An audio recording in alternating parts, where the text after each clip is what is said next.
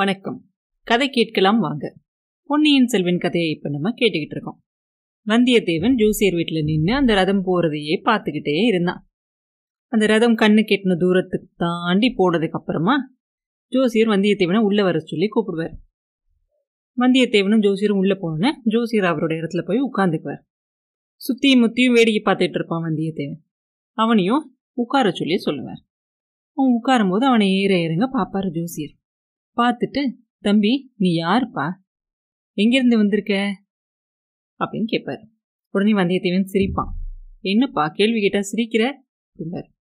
இல்லை, நீங்கள் இவ்வளோ பிரபலமான ஜோசியராச்சே, என்ன போய் கேள்வி கேட்குறீங்க? நான் யார், எதுக்காக இங்கே வந்திருக்கேன் அப்படிங்கிறதுலாம் உங்கள் ஜோசியத்திலே பார்த்துக்க கூடாதா அப்படின்னு கேட்பான். ஓஹோ, அதுக்கு என்ன, பார்த்துக்கிறேன். ஆனால் எனக்கு நானே ஜோசியம் பார்த்துக்கிட்டா யார் எனக்கு தட்சிணை கொடுப்பாங்க, பணம் கொடுக்க போகிறாங்க அதுக்கு அப்படின்னு கேட்பாரு. வந்தியத்தேவன் மறுபடியும் சிரிச்சுக்கிட்டு சொல்லுவான், ஜோசியரே இப்போ இங்கே வந்துட்டு போனாங்க இல்லையா, அவங்க யாரு அப்படின்னு கேட்பான். ஜோசியர் சுற்றி வளைச்சிக்கிட்டு, ஓ அவங்களா, நீ யாரை பற்றி கேட்குறேன்னு எனக்கு நல்லா தெரியுது. இப்போ ரதத்தில் ஏறிக்கிட்டு பின்னாடியெல்லாம் புழுதியை கிளப்பி விட்டுட்டு போனாங்களே ஒருத்தங்க, அவங்கள தானே கேட்குற அப்படிம்பாரு. ஆமாம் ஆமாம் அவங்கள தான் கேட்குறேன் அப்படின்பா. ஓ நல்லா கேளு நல்லா கேளு, கேட்க வேண்டான்னு உன்னை யார் சொன்னது, அவங்க ரெண்டு பேரும் ரெண்டு பெண்கள் அப்படிம்பாரு ஜோசியர்.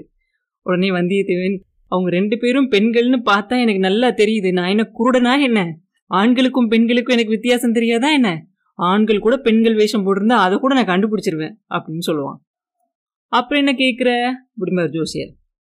இல்லை, பெண்கள்னா அவங்க இன்னாரு இந்த ஜாதி அதைத்தான் கேட்குறேன் அப்படிம்பா.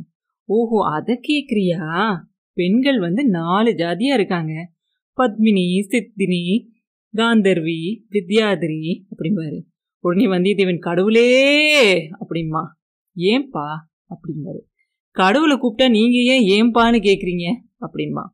உடனே அவர் சொல்லுவார், அதில் என்னப்பா தப்பு இருக்குது, கடவுள் தான் எல்லா இடத்துலையும் இருக்காரு. எனக்குள்ளே இருக்கிறவரும் கடவுள் தான், உனக்குள்ளே இருக்கிறவரும் கடவுள் தான், நீ பிடிச்சி வெளியே கூட்டிகிட்டு போனியே என்னோட சிஷ்யன், அவனுக்குள்ளே இருக்கிறதும் கடவுள் தான் அப்படின்னு சொல்லிக்கிட்டே இருக்கும்போதே, போதும் போதும் நிறுத்துங்க, இத்தனை நேரம் பேச சொன்னதும் கடவுள் தான், இப்போ நிறுத்த சொல்கிறதும் கடவுள் தான் அப்படிம்பார் அவர். ஜோசியரு, இப்போ இங்கேருந்து போனாங்கல்ல அந்த பெண்கள் யார், எந்த ஊர், என்ன குலம், என்ன பேருன்னு கேட்டேன், சுற்றி வளைக்காமல் பதில் சொல்ல முடிஞ்சா சொல்லுங்க அப்படிமா.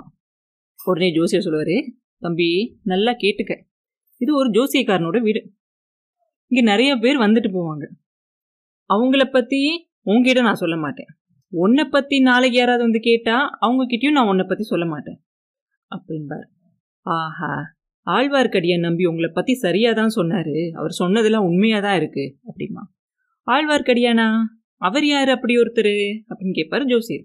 உங்களுக்கு தெரியாதா என்ன, உங்களை பற்றி நல்லா தெரிஞ்ச மாதிரியில் என்கிட்ட பேசினார் ஆழ்வார்க்கடியான் அப்படின்பா. ஒருவேளை தெரிஞ்சிருக்கும் ஆனால் பேர் மறந்துருக்கும், அடையாளம் சொல்லி பார்க்கலாம் அப்படின்னு கேட்பார். உடனே வந்தியத்தேவன் அவரை பற்றி அடையாளத்தை சொல்லுவான். கொஞ்சம் குட்டையாக இருப்பார், முன்குடுமி வச்சிருப்பாரு, லேசான தொந்தியில் வேஷ்டியை இறுக்கி கட்டியிருப்பார், சந்தனத்தை நல்லா குழப்பி கீழேருந்து மேலே போகிற மாதிரி உடம்பு பூர்வம் தடவியிருப்பார், எங்கேயாவது சைவர்களை பார்த்தா உடனே சண்டைக்கு போவார், அத்வைத்திகளை பார்த்தா அவங்கள உடனே தடியை எடுத்து அடிக்க போவார். இப்போ கூட கொஞ்ச நேரம் முன்னாடி நீங்கள் பேசிகிட்டு இருந்தீங்களே, நீயும் கடவுள் நானும் கடவுள், அதெல்லாம் கேட்டிருந்தா உங்களை கண்டிப்பாக அடிச்சிருப்பாரு அப்படின்னு சொல்லுவான். தம்பி நீ சொல்கிறதெல்லாம் பார்த்தா நீ திருமலையை பற்றி சொல்கிறேன்னு நினைக்கிறேன் அப்படிம்பாரு. ஓ அவருக்கு அப்படி ஒரு பேர் இருக்கா அப்படின்னு கேட்பான் வந்தியத்தேவன். அவர் ஊருக்கு ஒரு பேர் வச்சுக்கிட்டு சுற்றுற ஒரு வைஷ்ணவர் அப்படின்னு வந்தியத்தேவன் கேட்பான். அப்போ ஆளுக்கு தகுந்த மாதிரி வேஷமும் போடுவாரோ அப்படின்னு. ஓ நேரத்துக்கு தகுந்த மாதிரி வேஷம் போடுவார் அப்படிம்பாரு ஜோசியர். திரும்பி அடுத்த கேள்வியை கேட்பான். சொல்கிறதுல கொஞ்சம் கற்பனையும் கலந்து சொல்லுவாரோ அப்படின்னு. அவர் சொல்கிறதுல முக்கால்வாசி பொய்யும் கற்பனையாக தான் இருக்கும், ஒரு பாதி வேணா உண்மையாக இருக்கலாம் அப்படிம்பாரு. ரொம்ப பொல்லாத மனுஷர்னு சொல்லுங்க அப்படிம்பா வந்தியத்தேவன். அப்படியும் சொல்லிட முடியாது, அவர் நல்லவருக்கு நல்லவர் பொல்லாதவருக்கு பொல்லாதவர் அப்படிம்பாரு ஜோசியர். சரி, அவரோட பேச்சை இப்போ நம்பலாமா நம்பக்கூடாதா, அவர் சொல்கிற விஷயத்தை பொறுத்து நம்பலாமா நம்பக்கூடாதுங்கிறது அப்படின்னு. உங்ககிட்ட ஜோசியம் பார்க்க சொன்னது நான் சொன்னேன்ல, அவர் சொல்கிறத பாதி விஷயம் உண்மைன்னு, அந்த உண்மையில் இதுவும் சேர்ந்தது அப்படின்பாரு ஜோசியர். சரி சரி, அதெல்லாம் இருக்கட்டும். அப்படின்னாக்க இப்ப எனக்கு முதல்ல ஜோசியத்தை பார்த்து சொல்லுங்க, நேரம் ஆயிடுச்சு, நான் உடனே கிளம்பணும் அப்படின்னு சொல்லுவான். அவ்வளோ அவசரமா எங்க தம்பி நீ போக போற இப்ப அப்படின்னோடனே, அதையும் உங்க ஜோசியத்திலே பார்த்து சொல்லுங்க, நான் போற காரியம் நடக்குமா நடக்காதா அப்படின்னு சொல்லுங்க அப்படின்னு கேட்பான்.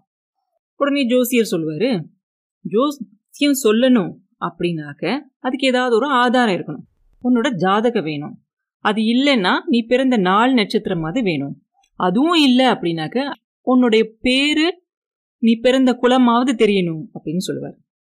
உடனே வந்தியத்தேவன் என் பேர் வந்தியத்தேவன் அப்படின்னு சொல்லுவான். ஆஹா, வானர் குலத்தவனா நீ அப்படின்னு கேட்பாரு. ஆமா அப்படிமா. வல்லவரையன் வந்தியத்தேவனா நீ? அவனே தான் அப்படிம்பாரு. அப்படி சொல்லு தம்பி, முன்னாலே சொல்லியிருக்க கூடாதா, உன்னோட ஜாதகம் கூட என்கிட்ட இருக்கு, தேடி பார்த்தா கிடைக்கும் அப்படிம்பாரு. ஓ அப்படியா, அது எப்படி உங்ககிட்ட இருக்கு என்னோட ஜாதகம் அப்படின்னு கேட்பான். இந்த மாதிரி ஜோசியர்களுக்கெல்லாம் வேற என்னப்பா வேலை, பெரிய வீட்டு பிறந்த பிள்ளைங்களோட, அதாவது பசங்க பொண்ணுங்க அவங்களோட ஜாதகத்தெல்லாம் சேர்த்து வச்சிருப்போம் அப்படின்னு சொல்லுவார். நான் அப்படி ஒன்றும் ஒரு பெரிய குடும்பத்து பையன் ஒன்றும் இல்லையே அப்படின்னு. நல்லா சொன்னப்போ, வானர் குலத்து பெருமையை பற்றி உனக்கு தெரியாதா என்ன? உன்னோட குலத்தில் இருந்தவங்களாம் எவ்வளோ நல்லவங்களா இருந்தாங்க தெரியுமா, நீ கேள்விப்பட்டதே இல்லையா அப்படின்னு சொல்லி வானர் குலத்தை பற்றி ஒரு கவிதையை வேற சொல்லுவார் ஜோசியர். சொல்லிட்டு இந்த கவிதை எப்படி இருக்குன்னு வேற கேட்பார் வந்தியத்தேவன் கிட்ட. கவிதை கேட்டு வந்தியத்தேவன் சொல்லுவான், கவிதையெல்லாம் நல்லா தான் இருக்கு, இதெல்லாம் கவிதையில் பார்த்தா தான், எங்கள் நாட்டுக்கோடி எங்கே இருக்குன்னு கூட எனக்கு தெரியாது, அது கொண்டுட்டு போய் ஒரு மாட்டு கொம்பில் கட்டினாதான் அது எங்கள் நாட்டுக்கொடினே தெரியும், அந்த அளவில் இருக்குது என்னோட நிலைமை அப்படின்னு சொல்லுவான். உன் நிலைமை இன்னைக்கு வேணா அப்படி இருக்கலாம், ஆனால் எப்பயுமே இப்படி இருக்கும்னு சொல்ல முடியாது அப்படின்னு சொல்லுவார் ஜோசியர். சரி வேற என்ன சொல்ல முடியுமோ சொல்லுங்க அப்படின்னு கேட்பான். அப்போ அவர் சொல்லுவார், சரி நீ நாளுக்கு நாள் உயர்வாகிட்டே போவ அப்படின்னு சொல்லுவார். சரியா போச்சு போங்க, இப்போதான் உங்கள் வீட்டுக்குள்ளே வரும்போது தலையை கீழே குனிஞ்சு வந்தேன், ஏற்கனவே ரொம்ப உயரமாக தான் இருக்கேன், இதுக்கு மேலே உயரமாக வந்து நான் என்ன பண்ண போகிறேன், இப்படி பொதுவாக சொல்லாமல் ஏதாவது குறிப்பாக சொல்லுங்களேன் ஜோசியரே அப்படின்னு கேட்பான். நீ ஏதாவது குறிப்பாக கேளுப்பா, நீ என்ன கேட்குறியோ அதை நான் சொல்கிறேன் அப்படின்னு. சரி நான் தஞ்சாவூருக்கு போகிற காரியம் நிறைவேறுமான்னு சொல்லுங்க அப்படின்னு கேட்பேன். நீ தஞ்சாவூருக்கும் சொந்த வேலையாக போனீன்னா கண்டிப்பாக நிறைவேறும், ஏன்னா உனக்கு இப்போ எல்லாமே வெற்றி அப்படின்னு உன்னோட கிரகங்கள் இருக்குது. ஆனால் நீ வேற யாரோட வேலைக்காகவாது நீ போயிட்டு இருந்தீனாக்க அந்த இன்னொருத்தவங்களோட ஜாதகத்தையும் பார்த்தாதான் அது வெற்றியா இல்லையான்னு சொல்ல முடியும் அப்படின்னு சொல்லுவார்.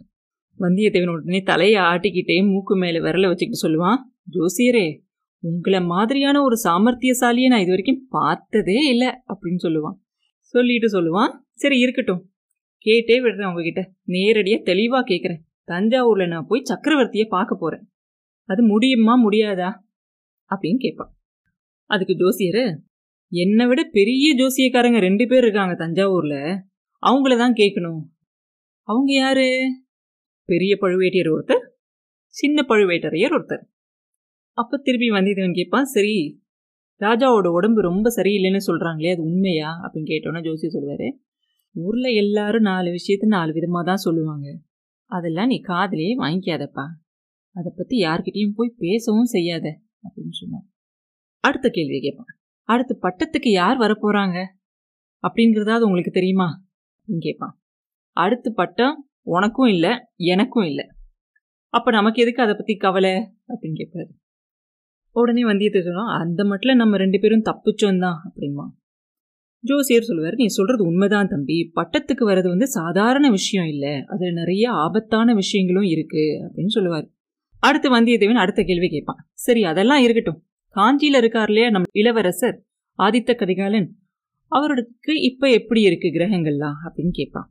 ஜோசியர் உடனே, அவரோட ஜாதகம் என்கிட்ட எங்கேயோ இருக்கும், அதை பற்றி எடுத்து பார்த்தா தான் தெரியும் அப்படின்னு சொல்லி எழுப்பார். சரி அதை விடுங்க, மதுராந்தகரோட ஜாதகம் எப்படி இருக்குது அப்படின்னு கேட்பார். ஓ அவரோட ஜாதகமா? அவரோட ஜாதகம் ஒரு பெண்களுடைய ஜாதகத்தை மாதிரி எழுதியிருக்கு, அவர் எப்பயுமே யாரோடைய அதிகாரத்துக்கோ அடியில் தான் இருப்பார் அப்படின்னு சொல்லுவார். ஓ இப்போ கூட சோழ நாட்டில் பெண்ணரசு தான் நடக்குது அப்படின்னு சொல்லிக்கிறாங்க, அள்ளி ராஜ்யத்தோட மோசமாக இருக்குன்னு சொல்கிறாங்க அப்படின்னு சொல்லுவான் வந்தியத்தேவன். அப்படியா சொன்னா அவங்ககிட்ட எங்கே கேள்விப்பட்ட அந்த மாதிரி எல்லாம் அப்படின்னு கேட்பேன். கொள்ளிடத்துக்கு அந்த பக்கமாக அந்த மாதிரிலாம் பேசிக்கிட்டாங்க அப்படின்னு சொல்லவே ஜோசியர் சொல்லுவார், இந்த பெரிய பழுவேட்டரையர் இருக்காரு இல்லையா, அவர் கல்யாணம் பண்ணிக்கிட்ட அந்த இளம் மனைவி தான் அந்த மாதிரி எல்லாம் பண்ணிக்கிட்டு இருக்கா போல இருக்கு, அதான் அப்படி பேசிக்கிறாங்க அப்படின்னு சொல்ல, இல்லையே நான் வேற மாதிரி இல்லை கேள்விப்பட்டேன் அப்படின்மா வந்தியத்தேவன். வேற என்ன நீ கேள்விப்பட்ட அப்படின்னு, சுந்தரச்சோழ ராஜாவோட செல்ல மகளான குந்தவை தேவி தான் பெண்ணரசு நடத்துறதா கேள்விப்பட்டேன் அப்படின்னு சொல்லுவான். உடனே ஜோசியருக்கு ஒரு நிமிஷம் அப்படியே திகைப்பா இருக்கும். ஆஹா, ஒருவேளை இதுக்கு முன்னாடி வந்துட்டு போனது குந்தவை தேவின்னு தெரிஞ்சுதான் இவன் கேள்வி கேட்கிறானோ அப்படின்னு சொல்லி அவன் முகத்தையே பார்ப்பாரு சந்தேகத்துல. ஆனா அவனுக்கு தெரிஞ்ச மாதிரி தெரியாது அவன் முகத்துல. ஜோசியர் உடனே சொல்லுவாரு, நீ நினைக்கிறது சுத்த தப்பு தம்பி. சுந்தரச்சோழ சக்கரவர்த்தி இருக்கிறதோ தஞ்சாவூர்ல, குந்தவை இருக்கிறதோ பழையாறையில. அப்படி இருக்கும்போது அப்படின்னு சொல்லி நிறுத்திடுவாரு. அதுக்கப்புறம் என்ன நிறுத்திட்டீங்களே சொல்லுங்க அப்படின்னு கேட்பான். பகல்ல பக்கம் பார்த்து பேசணும், ராத்திரியில அதை கூட பேசக்கூடாது தம்பி. ஆனாலும் உன்கிட்ட சொல்றத தப்பில்லை, கேட்டுக்கோ. சக்கரவர்த்திக்கு இப்ப எந்த அதிகாரமும் இல்லை, எல்லா அதிகாரமுமே பழுவேட்டரையர்கிட்ட தான் இருக்கு அப்படின்னு சொல்லுவார். இதெல்லாம் சொல்லி முடிச்சுட்டு வந்தியத்தேவனோட முகத்தை இன்னொரு தடவை பார்ப்பார் இப்படியே ஜோசியர். உடனே வந்தியத்தேவன் சொல்லுவான், அப்படியெல்லாம் ரொம்ப சந்தேகமா என்னை பார்க்க வேண்டாம் ஜோசியரே, நான் ஒன்றும் பழுவேட்டரையரோட ஒற்றன் இல்லை அப்படின்னு சொல்லுவான். அதுக்கப்புறமா சரி இதெல்லாம் இருக்கட்டும், சோழ நாட்டோட வருங்காலம் எப்படி இருக்குன்னு எனக்கு சொல்லுங்க அப்படின்னு கேட்பான். அதுக்கு ஜோசியர் சொல்வாரு, ஒரு துளி கூட சந்தேகம் இல்லாம சொல்றேன் கேட்டுக்கோ. ஆனி மாசம் கடைசியில காவேரி ஆற்றுல புது வெள்ளம் ஓடும். அப்ப காவேரியிலையும் அதை சேர்ந்த எல்லா கிளை நதிகள்லையும் தண்ணி அதிகமா ஓடும். அடுத்த 2 மாசங்களான ஆனி புரட்டாசி வரைக்கும் வெள்ளம் பெருக்கெடுத்து ஓடும். அதுக்கப்புறமா வர கார்த்திகை மார்கழியில தான் வெள்ளம் வடிஞ்சு தண்ணி கொஞ்சம் குறையும். இந்த விஷயம் எல்லாம் காவிரி ஆத்து ஒட்டி இருக்கிற எல்லாருக்குமே தெரியும். இந்த சோழ நாடு இப்போ அந்த புது வெள்ளம் புகுந்த ஒரு நாடாட்டம் பெருகி பெருகி பெருகி வந்துகிட்டு இருக்கு. இன்னும் பல நூறு வருஷங்கள் இது பெருகி பெருகி வளரும். சோழ நாடு ஒரு வளர்பிறை சந்திரனை போல வளர்ந்துகிட்டே இருக்க போகுது. பௌர்ணமி வரத்துக்கு இன்னும் நிறைய நாட்கள் இருக்கு சோழ நாட்டுக்கு அப்படின்னு சொல்லி சொல்லுவார். வந்தியத்தேவன் உடனே, ரொம்ப நன்றி, இன்னும் ஒரே ஒரு விஷயம் மாத்திரம் சொல்லிடுங்க. எனக்கு ரொம்ப நாளா கப்பல் ஏறி கடல் பிரயாணம் செய்யணும்னு ஒரு ஆசை இருக்கு, அது நடக்குமான்னு சொல்லுங்க அப்படின்னு கேட்பான். அந்த விருப்பம் நிச்சயமா நடக்கும். உன் காலில் சக்கரம் இருக்கிற மாதிரி நீ ஓயாம சுத்திக்கிட்டே இருப்ப. நடந்து போவேன், குதிரை ஏறி போவேன், யானை மேல போவேன், கப்பல்லையும் போவேன். சீக்கிரமே உனக்கு கப்பல் பிரயாணம் செய்யறதுக்கு ஒரு வாய்ப்பு கிடைக்கும் அப்படின்னு சொல்லுவாரு. ஐயா, நீங்க இப்போ ஈழத்துல யுத்தம் நடந்துகிட்டு இருக்கு இல்லையா, அங்க இருக்க இளவரசர் அருள்மொழிவர்மரை பற்றி ஏதாவது சொல்ல முடியுமா அப்படின்னு கேட்பான். ஜோசியர் சொல்லுவாரு, தம்பி, கப்பல்ல பிரயாணம் செய்யறவங்க எந்த திசையில போறோம் அப்படிங்கிறத தெரிஞ்சுக்கிறதுக்காக ஒரு சில காந்த கருவிகளை உபயோகப்படுத்துவாங்க. அப்படி இல்லைன்னா கலங்கரை விளக்கத்தை உபயோகப்படுத்துவாங்க. ஆனா இதை எல்லாத்தையும் விட நடுக்கடல்ல இருக்கும்போது அந்த கப்பல் ஓட்டுற மாலுமிகள்னா கப்பல் ஓட்டுறவங்க, கேப்டன். அந்த மாலுமிகளுக்கு உறுதுணையா இருக்கிறது எது தெரியுமா? வட திசையில இருக்கக்கூடிய அந்த அடி வானத்துல தெரியக்கூடிய துருவ நட்சத்திரம் அப்படின்னு சொல்லுவார். மீதி எல்லா நட்சத்திரங்களும் வேற வேற இடம் மாறும், கிரகங்கள் மாறும்போது. ஆனா துருவ நட்சத்திரம் மாத்திரம் எப்பயுமே அது இருக்கிற இடத்துலயே தான் இருக்கும். அந்த துருவ நட்சத்திரம் மாதிரி சுந்தரச்சோழ சக்கரவர்த்தியோட கடைசி மகனா பிறந்த இந்த அருள்மொழிவர்மர், அவரை மாதிரி ஒருத்தரை பார்க்கவே முடியாது. எந்த ஒரு சந்தர்ப்பத்திலையும் நிலை கலங்காம ஒரு திடமான நெஞ்சோட இருப்பார். தியாகமும் ஒழுக்கமும் அவருடைய குணங்கள். அதே மாதிரியே ஒரு பெரிய வீரன் அவர். கல்வி அறிவு எப்படி இருக்கோ அதே மாதிரி தான் அவருக்கு உலக அறிவும் இருக்கு. பார்த்தாலே பசி தீந்துரும் அப்படின்னு சொல்ற அளவுக்கு ஒரு பால் வெடிகிற முகம் அவருக்கு. எப்படி மாலுமிகள் எல்லாம் அந்த துருவ நட்சத்திரத்தையே குறியா வச்சு பிடிச்சுக்கிட்டு போறாங்களோ, உன்ன மாதிரி இருக்கிற இளைஞர்களும் வாலிபர்களும் அந்த அருள்மொழிவர்மரையே குறியா வச்சு போனா அது நல்ல பலனளிக்கும் அப்படின்னு சொல்லி ஜோசியர் சொல்லுவார்.